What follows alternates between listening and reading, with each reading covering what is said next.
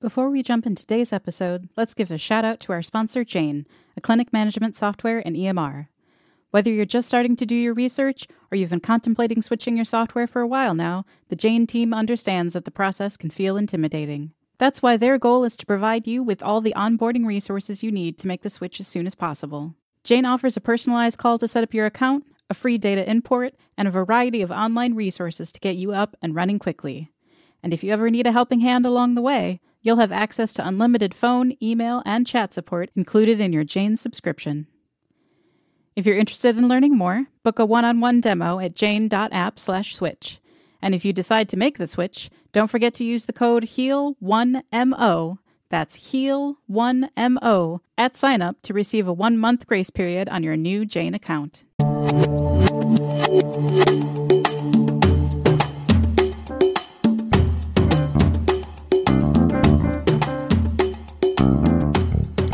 Hello, I'm Cal Cates. Welcome and- to Interdisciplinary. Oh, I totally cut you off, Kathy. Yeah. I'm the worst host ever.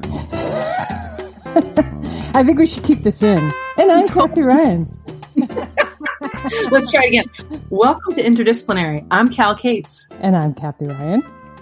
And this is Healwell's podcast about people who take care of people and animals and all the places and perspectives that lift us up. We love science, we love meaningful dissent, and we love to support our fellow humans in making our world a place that is just, equitable, and loving beyond our own imagining.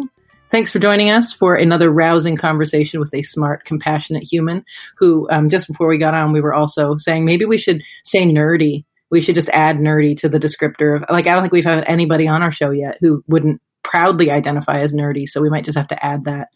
Um, we uh, had so much fun with our season three review contest and the amazing uh, private convo that we got to have with our uh, review writer winner that we're going to extend it into season four. So um, if you write a review and we read it on the air, you will get to choose either a thirty minute conversation with Cal Cates and Kathy Ryan about a topic of your choosing, an interdisciplinary mug, a t-shirt, or a conversation with Janet Penny and Rebecca Sturgeon, the authors of Oncology Massage, an integrative ah, care perspective, curses. I had it memorized, but now it's gone. Approach.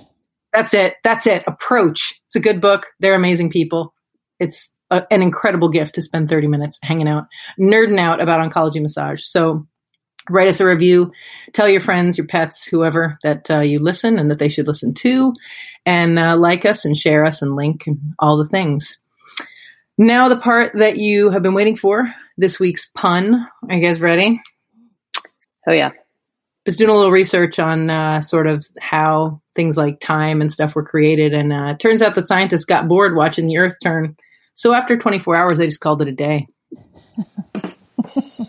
But I'm oh. That's right. I love that Rebecca has figured out how to put in a little rim shot. So um, it's good. Nice. Stuff. Yeah, yeah. Um, I feel like it should actually just be clattering dishes in the background or something. So, Kathy, what should we know about your world or British Columbia or, I don't know, bears? Yeah, I mean, uh, we, we do have them. Um, I like to see them from a distance. Yeah. They're, they're beautiful things that deserve a lot of respect. Yeah, a colleague of ours from um, Alaska said that um, she she gave us a tip that I will never forget, and I hope I never have to use, but she said, if it's brown, get down. If it's black, fight back. I don't know that I would really know the difference between a black bear and a brown bear if it like was charging at me, but the idea that I should just lie down and let it maul me seems sort of counterintuitive. But the idea that I could actually fight a bear seems similarly ludicrous. So, I mean, thank you, Jamie Elswick, for that tip. And also, let's just hope that that's not anything we ever have to try out. Exactly. Um, and they're not always brown. The grizzlies, their coat very, very has quite a vast variation. So they can be like a chocolate color to a blonde color.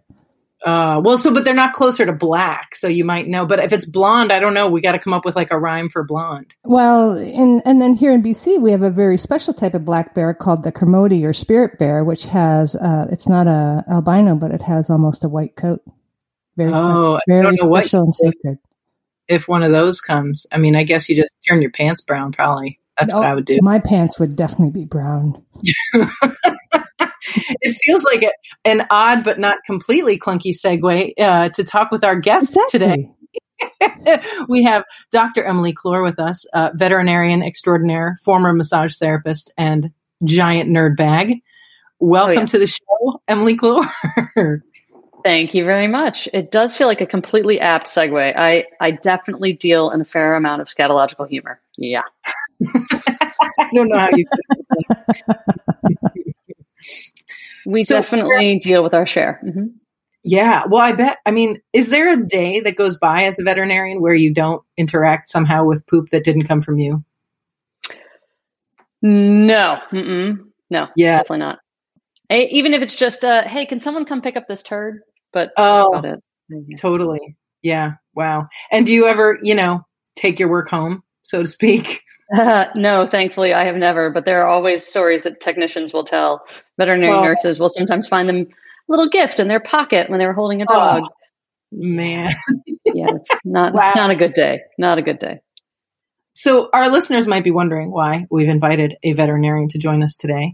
Um, and not to imply that you're just any veterinarian, uh, but we, there's so many questions uh, and experiences that you have as a veterinarian that uh, can really benefit us as people who care for humans. And I know Kathy and I both have some questions just right off the bat, but give us like the lowdown on where do you work? What kind of animals do you see? Why'd you become a vet? Like, why do you care about this?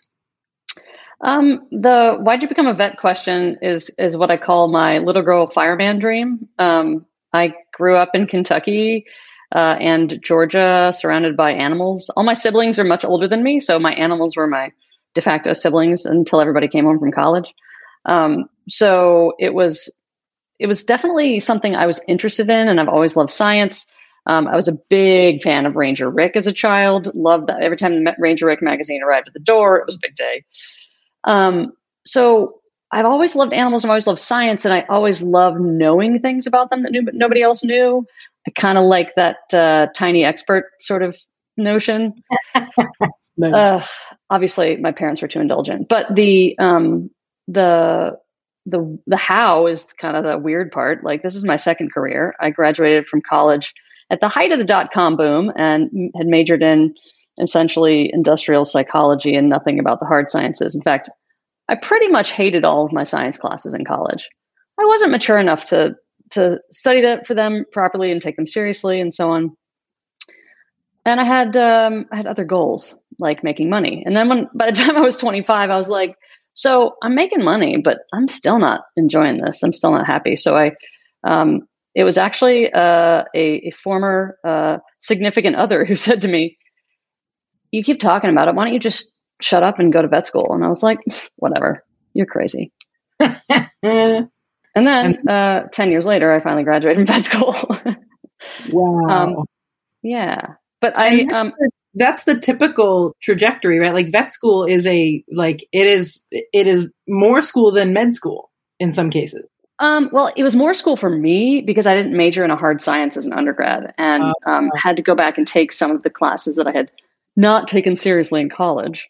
Um, I had to take them again as an adult while working and going to school at night, which oh, sucks big time. Yeah. yeah. Um, so it, it, it took me five years of classes and work experience and um, so on to get into vet school. Once I got in, it took me another four years plus a year of internship to finish. Wow. So yeah, ten years. Yeah, a little while. And and now you're a vet, and it's and that's right. Amazing. Um, most of the time, it is amazing. Um, okay. I love what I do, and I like who I work with, which is a huge piece of the puzzle because I spend very long days there. Um, it's roughly, I mean, it's almost always a ten to twelve hour day, and a, a full time schedule for vets is four days a week. So I work in a companion animal hospital. I see dogs and cats only in San Diego. Um, and, uh, I work with a team of doctors and, um, technical staff who are outstanding. And by far the hardest thing that we have had to deal with in the last eighteen months is the on again, off again, you're coming in the clinic with your pet or no, you're not. Um, so now we are doing something where we have people coming into the clinic. We try to limit it to one person per pet, but sometimes it needs to be two. Um, and all the staff are required to wear masks, and some of the people will wear them, some won't. We leave it up to them. Um, and yeah, I mean, it's been a really weird year. And um, I heard a statistic the other day that twelve million households got pets during the last eighteen months. Wow. So yeah, we are, uh, no wonder we're so busy. I mean, yeah. Now, so when you, th- I mean, so uh, as a person who loves animals, I'm both delighted and horrified that all kinds of people who have never had animals before have decided that they need an animal. Um, so I'm curious about your perspective about that. And I'm also wondering, because I think when we had talked a little while ago, you were talking about how busy you guys were. And I'm wondering, like, is it because people are home and actually seeing that their pets are having problems? Is it because you have all these new pet owners who are like, oh my gosh, my dog's ear like tipped over and now I should go to the vet? Or like, what explains the the deluge? Um, I don't know that anybody knows the answer to that question. I think it's a little of column A and a little of column B. I mean, I think it's it's probably a lot of both. Certainly in the early days, we were like, oh yeah, this is clearly something somebody just wouldn't have noticed if they'd been going to work every day.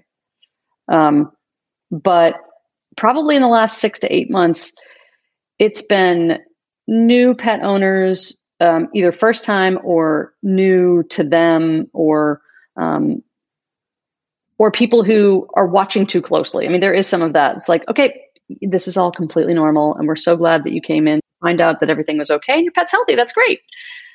Uh, but there's also a lot of like, okay, you can't call seven times and ask the same question. We're all going to go absolutely crazy. Oh. So there's, um, it's a, it's a mixed bag. We have really good, uh, really good clients. We have amazing clients in many cases. And we have lots of new clients who are learning stuff that they didn't know that their animal needed. Like, I should be brushing my dog's teeth every day. Um, yeah, that in a perfect world, that would be great. Full disclosure, I don't do that. I mean, there's no way. Gosh, I mean, I know I'm supposed to do that, but I, I think I've brushed my dog's teeth. Like, I could count on one hand probably the number of times that I've done that. I've paid a bagillion dollars to have someone else clean my dog's teeth multiple times. Yes. Yes. That is unfortunately a reality. Yeah. Yeah. So talk to us about, uh, I mean, I have so many questions, but like when, I mean, the assumption, of course, in this question is that humans are good at reporting about their pain, even though they have mouths and they can talk. But like, how do you care for a, a being that can't clearly express to you what is happening with them? And or do you develop a language that actually makes it at least as clear as it would be when a person is telling you? So there are there are definitely some tools out there. Um, I have a couple of like quick read handouts that I'll like put in front of people in the exam room, like, this is what pain looks like in your cat. Um, there are also some um, validated pain scoring scales, kind of like those little, if you ever sit in the emergency room, or frankly, most doctors' offices will have that kind of like pain scale about the smiley face to the sad face or the ag- agony face.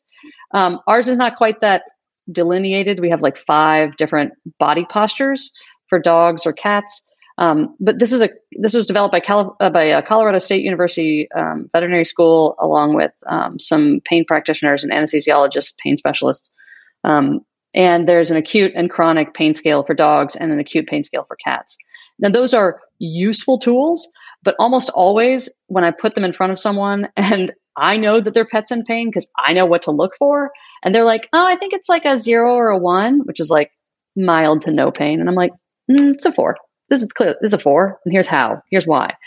Um, so there is a lot of that that I have to do, um, but it's not easy. Uh, and frankly, I am sure that I miss it on a regular basis, even though this is what I do all day, every day, and pretty much all I think about. So it's hard. It's really hard, and I think it's really hard to, um, as you as you mentioned, humans are not great at reporting their own history. Um, sometimes they're even worse at reporting their animal's history. Um, I can't tell you how many times I ask a yes and no question and I get a dia- a dialogue that lasts five minutes. I'm like, wow, no, no. Yes or no. Um, like, like what, like what kind of question would that be? Um, how often do you feed your pet? That should be a pretty simple answer. Twice a day, three times a day. Well, on Tuesdays, he eats this at nine a.m. and sometimes he'll have a snack at two. No, it's four p.m. And it's just like, ah, okay, that's cool. Great. Got it. Um, often.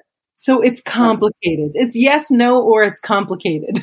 I should uh, I should add that third option, because obviously black and white is very difficult for some people. Yeah. Um, and I don't actually expect it to be black and white. I'm yeah. perfectly willing to let there be gray, but yeah. Yeah. So the reporting report reporting histories is always interesting. And when you train a new staff member to take a history from a pet owner, um, you get a hilarious number of questions that they either didn't get to ask or wouldn't have even thought about, that I, that are second nature to me. And the more you do it, the better you get. And just like with people who go to the doctor a lot, they get better at reporting their history. People whose pets are ill or what have you are much better at helping me see what's going on. Yeah. Now, how do you deal with, like, so one of the things that we have in caring for humans is this, the language has always been non-compliant, and we're trying, I think, as a as a profession to move away from that, because it implies that this person is willfully not taking your advice. But what it means, of course, is that the medication isn't getting used properly or as often, or it's not going the right place. And I imagine that you get a sense from some pet owners that, like, oh, wow, this ointment is not going to get applied, is going to get applied to the butt instead of the ears, is going to, like, and then they come back in and they're like, yeah, it didn't work. And you're like, hmm, like, what do you do with that? We'll be right back. Do you want to change the world? So do we. Join Healwell this September in Arlington, Virginia, when we host the event to remember. There will be classes and conversations. There will be old friends and new ones. And yes, there will be dancing. Come to Healwell Homecoming, and let's keep this ball rolling.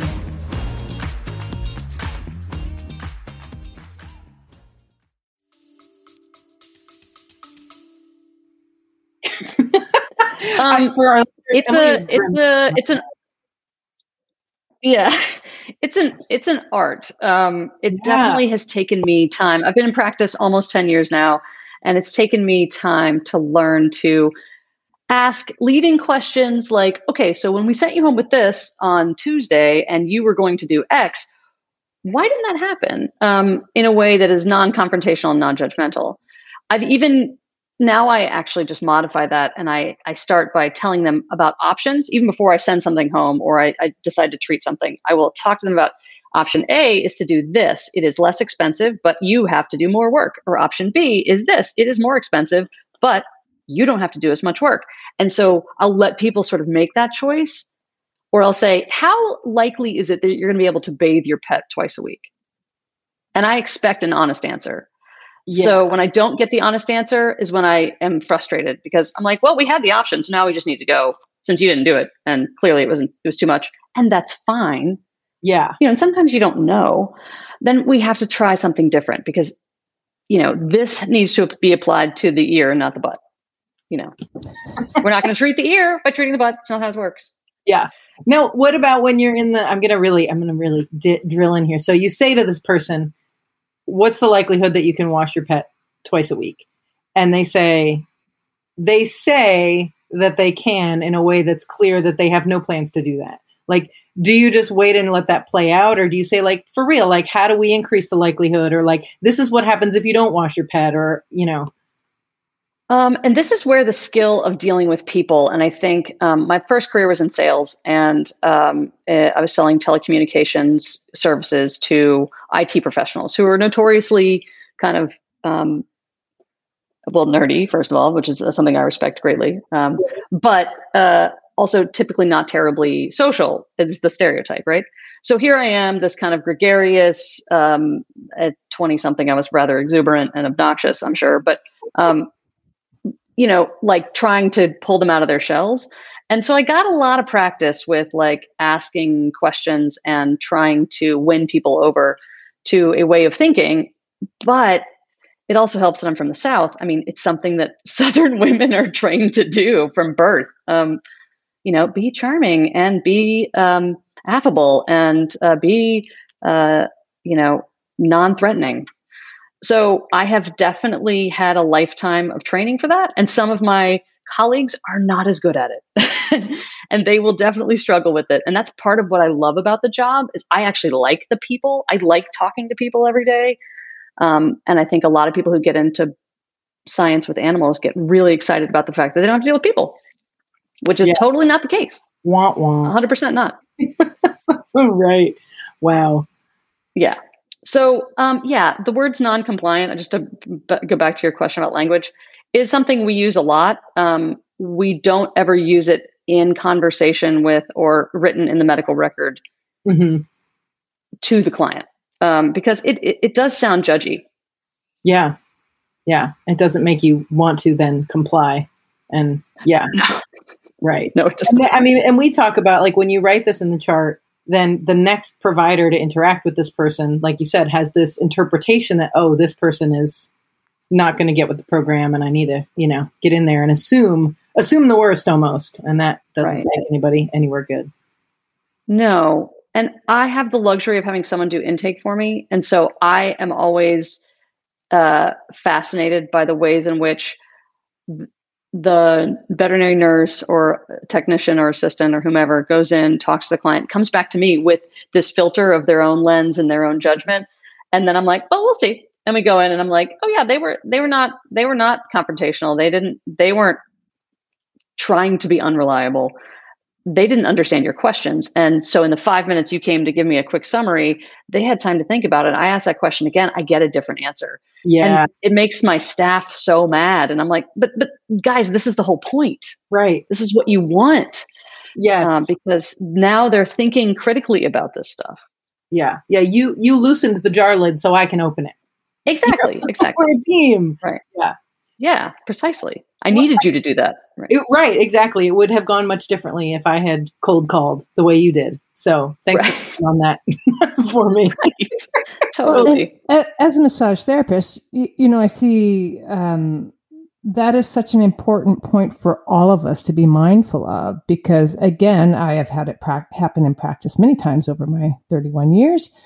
Um, where you start asking questions and, you know, you have the person fill out their health history form, you go through it with them, and then they're lying on the table and, and you're working on them and you kind of undrape an area and it's like you see a scar where a pacemaker would be.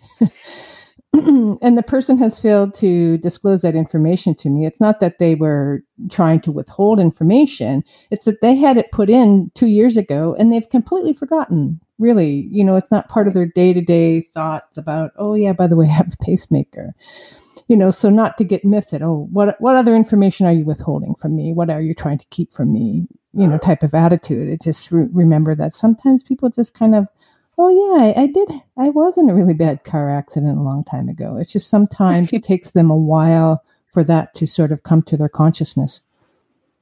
I remember distinctly a moment uh, when I had a, someone on my table who was who was complaining about neck pain, and in the middle of the massage, I was probably I don't know half an hour into it, um, and she was like, "Oh yeah, well I had spinal fusion surgery," and I was like, "Oh, might have been nice to know that before we started."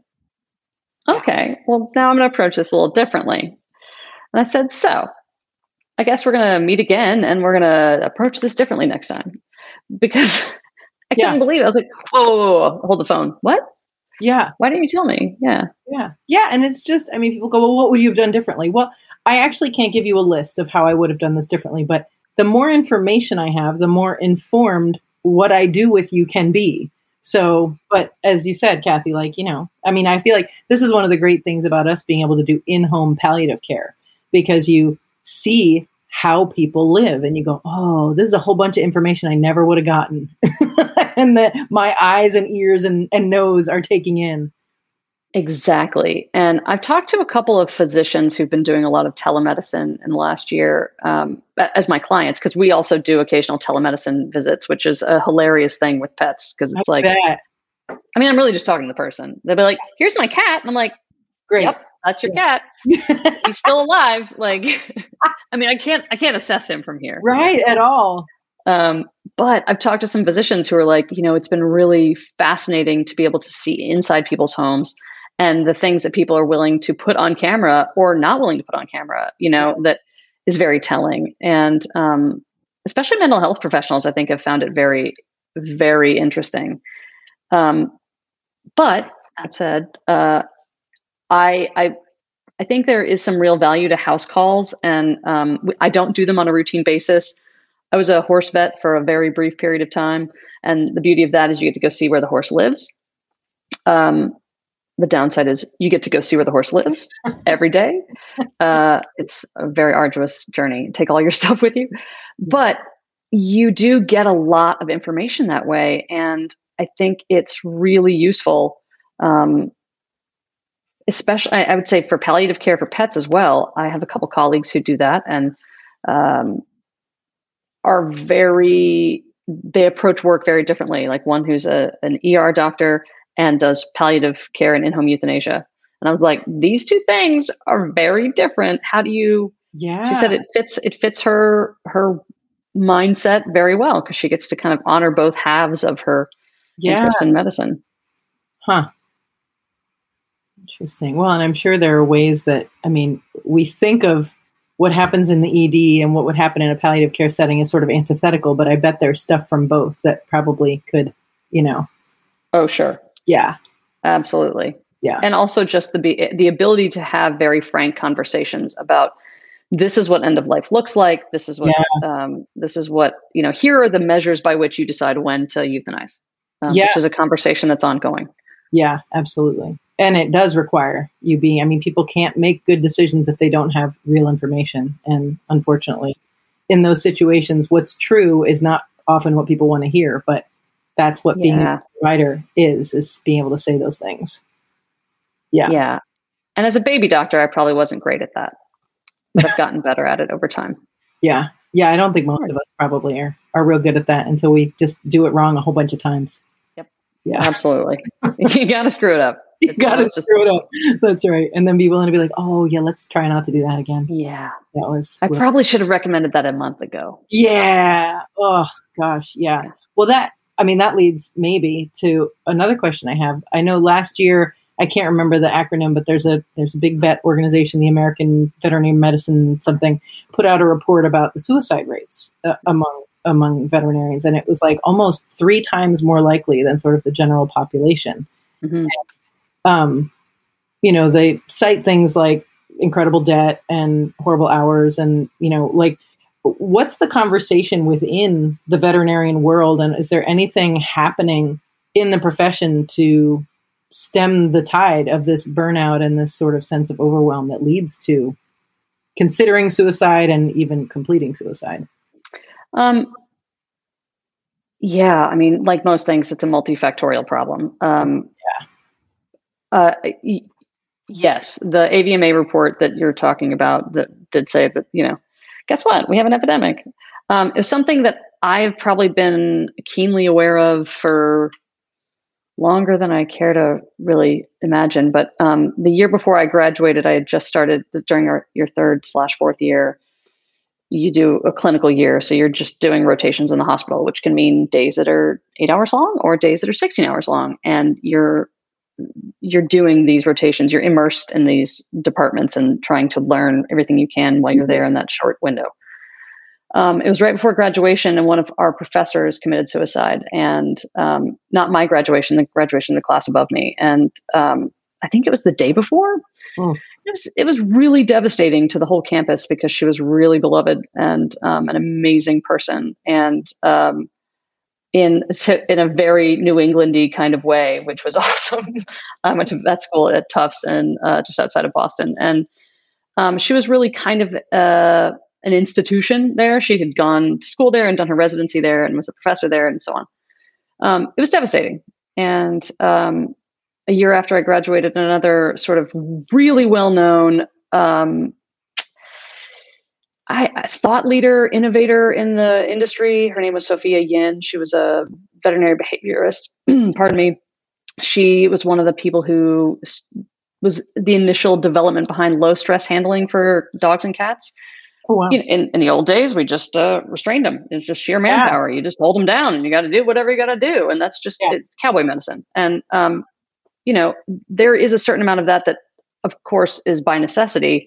But hey, do we have to do it for every pet? No, it, it totally breaks the bond of trust that they that they have in humans, and especially in me as the caregiver. Um, so anyway, she was a real innovator, and out of the blue, uh, seemingly, um, it was out of the blue to me. I'd probably been in practice maybe a year. Um, when she committed suicide, I was devastated. I read her book every single day. She also she also wrote something called The Veterinary Nerd Book, which is like everything you need for that first year of practice. Like mine has got so many bookmarks in it, it's ridiculous. And I still occasionally refer to it. The Veterinary Nerd Book was written by Sophia Yin. It came from her notes that she created when she was a student. And, you know, these people are so valuable. And how could we not see their pain? And how could we not see what was happening with them? Um, the answer is that we as veterinarians uh, are overachievers and are um, have to be in order to get into school, and are used to succeeding. And when we don't succeed, failure feels like it's very personal. Shame. Um, yeah. It's, oh, it's, it's, it's devastating. I thankfully had an opportunity to really face failure much earlier in life, and, uh, and really come to terms with it. So it was, it was, yeah. I'm actually, now I can learn from failure, and still, it still stings, but I don't see it as a personal affront to my own being. Yeah. And I think a lot of people who haven't had, haven't, haven't ever failed. You know, I, I, I practically brag about the fact that I graduated in the bottom third of my vet school class. I don't care. Like right. it, it doesn't, it didn't matter. I, I, I finished, I graduated. I'm now a doctor, and I get to do what I love. Yeah. Um, but people who aren't like that, who haven't ever not gotten exactly what they worked for, um, don't take failure well. Yeah.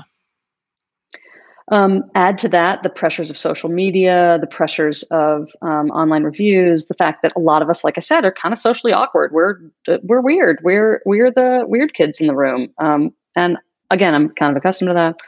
Um, so there's a lot of misunderstanding, of frustration, the long hours, the crippling debt. I mean, hundreds of thousands of dollars. I have a classmate who, I remember at the end of our fourth year, said, I'm graduating with four hundred fifty thousand dollars in debt. And I was like, wow, wow. That's combined undergrad and vet school. Yeah. And I was like, how do you ever pay that off? How, I mean, that, that's a mortgage. Like, how do you, how do you ever buy a home? Yeah. How do you, yeah. How do you ever like have a restful night of sleep?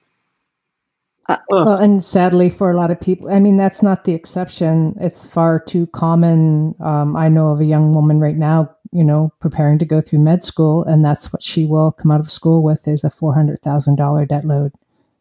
Yeah. That's how you, that's, I mean, that's how you start your career. Right. In the hole, in the hole.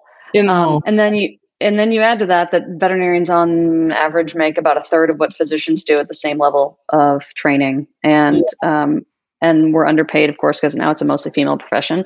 So, th- you know, it, it, the list goes on and on. Yeah. Um, so, yeah, well, it's do devastating.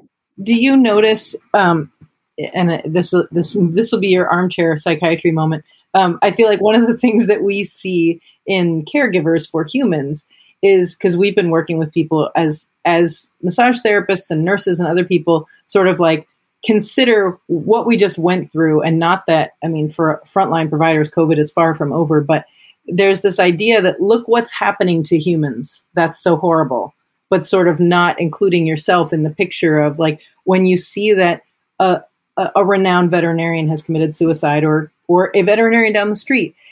I, I wonder if there's the same sort of sense of like, who dodged the bullet. Okay. Back to work. Like, there's not a pause and reset and like, wow, how did that happen? And how do we get better at noticing the signs? And can we make the cultural shifts that are necessary to make this a less likely outcome? Great questions. Um, I mean, there have been a number of, of initiatives that have been started. Um, Not One More Veterinarian, N O M V, uh, Not One More Vet, uh, is a, started out as a Facebook group, I think. Um, and now it's a national nonprofit organization that is about suicide prevention in the profession. Um, and, uh, you know, I think the, the key thing is, is that is the visibility, and that people are talking about it. After the A V M A published that study, and um, And I just started to also just be more open with our clients who would ask, how are you? You know, I'd say, hey, how are you? I'm fine. How are you? Um, uh, I, I, I would started to answer that question more honestly. You know what? We're all exhausted. We have been here every day for, you know, six days a week mm-hmm. or twelve hours a day, and we are pooped. We yeah. can't get it. We cannot get our clients in to be seen for their sick patient problems that need yeah. to be seen now, because there is just, there are not enough hours in the day. Yeah. And after, I just realized that if I'm just more honest about the answer to that question, it makes a huge difference. And we started to get thank yous and uh, we're so glad you're here. And um, I even had a client say, I hope it gets better for you soon, that you can get some relief. And I was like, oh, thank you. Me too. Me too. um, and it, it has a bit, um, but that's mostly because I work with a management team who is so committed to making sure that we are all getting what we need to be able to do our jobs well. And that is not the norm in this industry. It is very common for veterinary hospital administrators and owners of practices even to just be like, suck it up and deal. I had to. Um, but I hope that that's changing. I think it is. I hope it is. Um, I personally am taking a step back. I'm going from four days a week down to three days a week starting September first because I needed to. Woo-hoo. I haven't done any exercise in like eight months. Yeah. Yeah, that's not healthy. That's not good. Um, working yeah. seven hours a day on my day off. Not a good idea. No. So these, yeah. So they're, they're, it's about figuring out how to balance that. And that, I mean, that's my lifelong challenge, but. Yeah. Well, that, I mean, that's Oliver's. And I feel like, I swear we did not pay Emily to say any of those things. Um, but this is, this is something that seems to come up in every episode with every type of provider, is this idea that if we're honest about what's hard, it is lighter. And it also allows everyone around us to feel like, oh, like my hard is not something to be ashamed of. Like everyone is having a hard time, no matter where you are or what you're doing. And we have to stop pretending that's not true. Right. Yeah. yeah. I don't know why we have, why we have this culture of like, everything's fine. This is fine. Everything's fine. It's, you know, the dog with the dumpster fire. It's like, obviously it's not fine. Right. Why do we have to lie about it? It's bizarre. Um, I blame my, uh, Anglo, uh, you know, kind of stiff upper lip, um, suck it up and deal kind of uh, cultural norms of a my family, but also just the the nature of that sort of, yeah, you're everything is fine. Keep calm and carry on, as if that's right. noble, right? Right. No, right. I need to fall apart today. Is that okay? Yeah, I need to be allowed to do that. Yeah, right. yeah.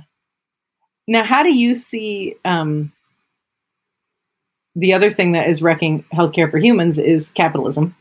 Um, and how does that... The, hell, the hellscape of capitalism. The hellscape of capitalism. Um, how do... I mean, certainly as a person who has had many, many pets and spent much, much dollars on surgeries and medications and all the things that are now available, um, how do you see that affect you and the kind of care you can provide and sort of issues of, I mean, I do feel like we need to talk about like access and equity for pet care as well, because our pets are part of our own personal health care, and taking good care of our pets is part of taking care of ourselves. So it, it doesn't feel so far downstream to consider, if I can't afford good care for my pet, that maximizes my stress. And then my pet gets sick. And then if my pet dies and my stress goes through the roof, like, I mean, if you could, if you could pick like one or two things that you would make less about capitalism that might improve care, is there anything that sort of jumps out at you? I mean, the. Th- I mean, you can pick more. Uh, I, could you ask me a larger question? Yeah, yeah. I was- I'm really not really feel like I'm getting the overhead really view here. It's really. Um, I mean, okay, so yes, there are challenges.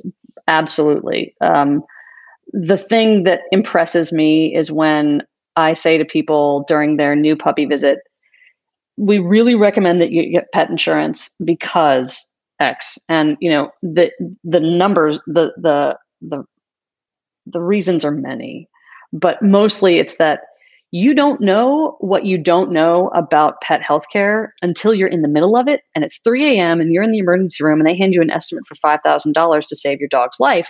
If you aren't prepared for that, your, your stress is absolutely going to go through the roof. And I don't want to stand here and tell you that this is where you're headed, but it very could, very likely could be. And yeah. no one knows that. So right. don't be stupid about it. And I even had a client who came to me and said, oh yeah, I've already got pet insurance. And I was like, well, good, you know. She's like, I also have a credit card that I've reserved for that. I've been saving for this for a couple of years. And I was like, whoa, whoa, whoa, whoa. Yeah. What? um, because no one seems to do that, which mm-hmm. is amazing to me. It, I don't have children, but I, I can imagine that they're expensive. And uh, I've certainly seen it in my own family, my sisters and so on. And yeah, I mean, you know, you know that these things cost money. Um, so I'm more surprised by the people who pay four grand for a puppy that they bought from some Craigslist breeder and then come to me and are amazed at that it's going to cost four hundred dollars to vaccinate their dog over the next three months. Right. And I'm like, that's, huh. that's a really small amount of money to pay for right. the puppy you just purchased for four thousand dollars that you proudly told me you spent four thousand dollars on, and then you're going to grumble about four hundred bucks. You need a little priority, so, perhaps. Yeah, that's a little challenging for me. That's, yeah. Those are the moments when my steam comes out my ears. But um, okay. yeah. But yes, does there need to be more equity? Yes. Um, is there a healthcare spectrum in which uh, some pets get better care because they can afford it? A hundred percent. Yeah. Pet insurance, I believe, could be a great equalizer of that. It is a wild west right now, though. There are so few regulations. There are no standards about what is minimal coverage, what is what is required by law. You know, I, it's very similar to automobile insurance in that you have to do the things, you have to go above and beyond to figure out what's going to happen if you get in an accident. Like you have to, you got to make, file the claim, and you got to do the thing, and you got to find the mechanic or the whatever. It's the same with yeah. pet insurance, but, um, but at least in California, there are, you know, you have to have X coverage uh, for, you know, so many dollars, and that's the minimum, the state mandated minimum. And there's no such thing as that for vet care. So it's, people don't know what they're getting into sometimes, but I feel like some is better than none. Yeah. Yeah. Humans. Yeah. So that's my, uh, my corner of the, of the realm about, uh, about cost of care. And, um, but if you want to talk about Uh, capitalism, I mean, the corporatizing of veterinary medicine is very real. Yeah. There are some good things about it, and there are some less good things. The good things yeah. about it are usually for the staff and the and the people who are employed. Um, the bad things about it are usually for the consumer. Yeah. Prices yeah, do tend really, to go up. They do. Yeah. And it really, it does become like, oh, well, how sick are you, you know, to your pet? You're like, um, do we need to go? Or can I, like, you know, buy this, whatever. I mean, you just hear people making these kinds of decisions because, like you said, you don't, you don't imagine, which I don't understand why most people don't imagine, but that like this pet is going to, is definitely going to get sick, and like stuff is going to happen you can't predict. And, and yeah, I don't know. I think most of the people that I know, their pets are like their children. And yeah, five thousand dollars is a lot to pay for. You know, your cat just ate a squeaky toy that now has to be surgically removed from its intestines or it will die. But you're not going to let your cat die because it ate a squeaky toy. But you are going to go into crazy debt to have that taken care of if you didn't prepare. And yeah, how do we prepare? And then how do we go down the stream and go, does this really cost five thousand dollars? And where's that money going? And all the questions that lead to the fee that we finally pay as a consumer. I also think that there is a piece of this that is very much about the fact that our industry is discounted on the whole. I mean, compared to human medicine, the things that we do, I mean, frankly, just the number of things that we recycle and reuse that are single use is, is absurd, because I'm always shocked. I'm like, you throw this away in a human hospital? Why would you throw away a pair of suture scissors? They're perfectly good. You can use them again. Yeah. Dumb. um, Uh, you know, I, I can't tell you how often we have people who work in human hospitals are like, oh yeah, those are disposal. I'm like, mm-mm, I'll take those. Thanks. Yeah. Yeah. So, but we, we definitely charge less for our services than they are most likely worth, um, mm. and have for eons. Um, yeah. Part of that probably comes from the, you know, kind of James Herriot, sole practitioner working in a rural area. You know, they service the, the pigs and the horses and the cows and the dog oh, and the cat and whatever. Great and small. Yeah, totally. Right. That doesn't exist anymore. Yeah. But um, we also don't live in an agrarian society anymore. And so we aren't, I am not integrally, you know, kind of invested in the, in the health of the economy in my local area in the way that I would be if I was talking to the farmer every day. Yeah. So yeah. Um, there's, there's a lot to it. I don't, I'm not, definitely, this is not an area of expertise of mine. I am just talking out of my own head. But um, the the key thing for me is that there is a breaking point. I don't know where it is. Um, but I think that in, in the future, we will probably make uh, pet insurance will probably healthcare, pet health insurance will become more of a commonplace thing and a standard. And they will start to, most likely like they do in human medicine, dictate the route of care and how much care and who gets what care. And um, I, I think it's inevitable. Yeah. I just hope it happens after I'm retired. That's because, because it's just, I mean, I, I got, I have family members who are physicians and I, I don't, I Takes don't, all the fun out of doctoring. Right. It yeah. seems like it does. Yeah. I love that I get to solve problems creatively and I don't have, I don't have somebody watching me going, but that's not in the book. Right. You got to try this thing first that probably isn't going to work. And then when you show me it didn't work, then you can have money for this other thing. Right. Right. Exactly. Ugh. Yeah. Yeah. That's yes, a- you have to, you have to do the x-ray first and the C T scan, then the M R I, as is the case here. You can't just go to the M R I. That's right. And save a lot of money in the interim, even though you suspect that it's something that's not going to come up on an x-ray. Oh, well, we still have to do that first. Yeah. How can yeah, we I, I, more money? I, I get the cop out that um, uh, my patients have to be anesthetized for C T and M R I. So um, it usually isn't done anyway. Yeah, right. Because it's too expensive. But yeah, it's weird. Man, caring for living beings is a complicated business. Oof. Yeah. And the fact that it's a business at all is the complicated part too. Yeah, right. It's how I make my living. So yeah. There is no easy answer. No, definitely not. There's going to be, there has to be some serious culture blowing up across the board right. to reset all this. We're setting the depth charges presently. So stay oh, tuned. Great.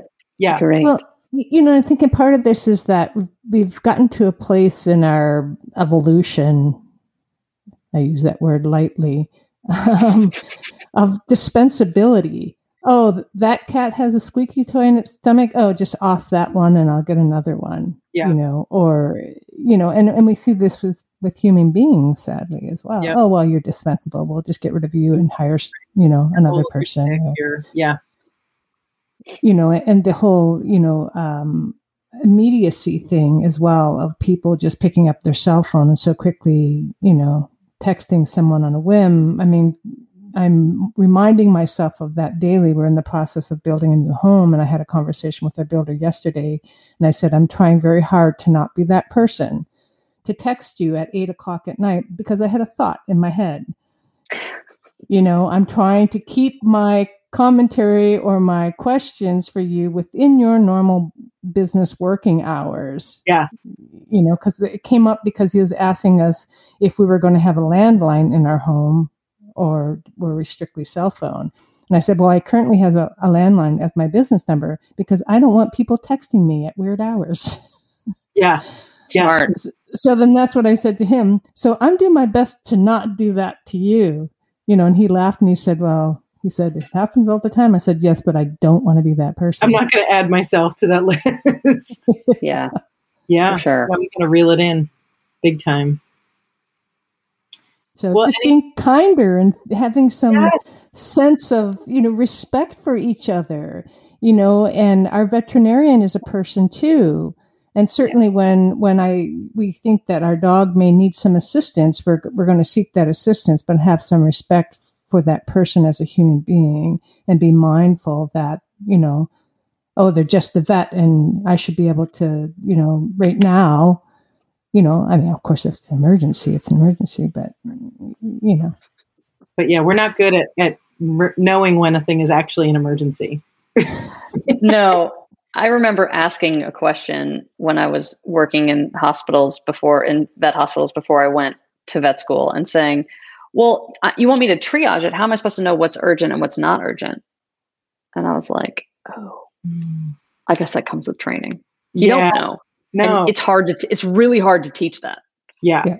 Yeah. Well, and if we don't push back on each other, I mean, if you, if you text me at eight about something that's not really an emergency and I quickly get back to you, I've just confirmed that A, it's okay to invade, and B, you're right, this does need to be addressed immediately. And, you know. You have just rewarded that behavior. Totally. Yes. It's a very good point. Oy. Oh, dopamine. What, what we try to be aware of with our dog. I'm not going to reward that behavior. That's right. Totally. Right. Yeah. Exactly. Pay what you like, ignore what you don't like. That's right. Oh, man. Maybe that's going to be the title of this episode. I think that might be it. Don't um, reward that behavior. Yeah, that's right. Um, so any any last words of wisdom that we didn't uh, we didn't get to, Emily, that you want to share with our listeners? Um, no, I don't think. I mean, I think the the weird thing that some people, when they find out that I was a massage therapist, they'll say, you were? And I'm, they're like, I can't picture that. I'm like, it was more about me than it was about the thing. I learned so much about myself doing that work. And I use those skills every day because touch is so important to animals, and how you touch them and where and with what pressure and all of that stuff is, those are skills I learned as a massage therapist. And um, it matters. And I wish that there were more people who were, who understood that. Um, I have to remind new people, like, so don't hold them that way. It is a stress position for them, and here's how and why. And like, um, those are things you have to teach. So, um, yeah, all of that matters. And those are really important skills. So, um, again, you all are doing insanely important work, and, um, I'm just happy to be here. Hey, well, we're so happy that you have been here and that you're out there, um, being kind to people and their pets. So trying, I don't piss me off. Wait, no, it's not easy. mm. This has been another episode of Interdisciplinary. Thanks for being with us, Kathy. Of course, thanks for uh, bringing your perspective and uh, Canadian-ness. Hey, my pleasure. And just one quick note as we conclude here: please massage your pets. Please massage your pets. Be so nice to pets, yeah. Exactly. And tell your pets to listen to the show, because I think it's really going to enrich their lives. And uh, yeah, leave us a review. Get one of our cool prizes. Stick with us through season four. We got a lot more stuff to make you think and feel uncomfortable about. Hear you next time.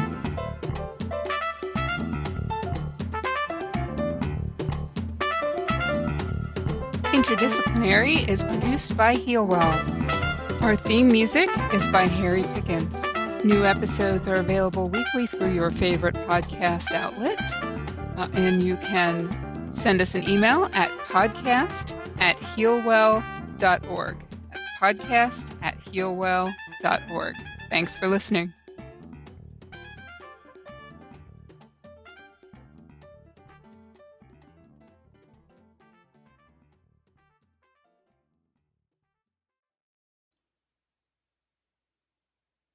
If you enjoy Interdisciplinary, you should check out Healwell's new show, The Rub, a podcast about massage therapy. You can click the link in the show notes or find The Rub wherever you listen to podcasts. See you there.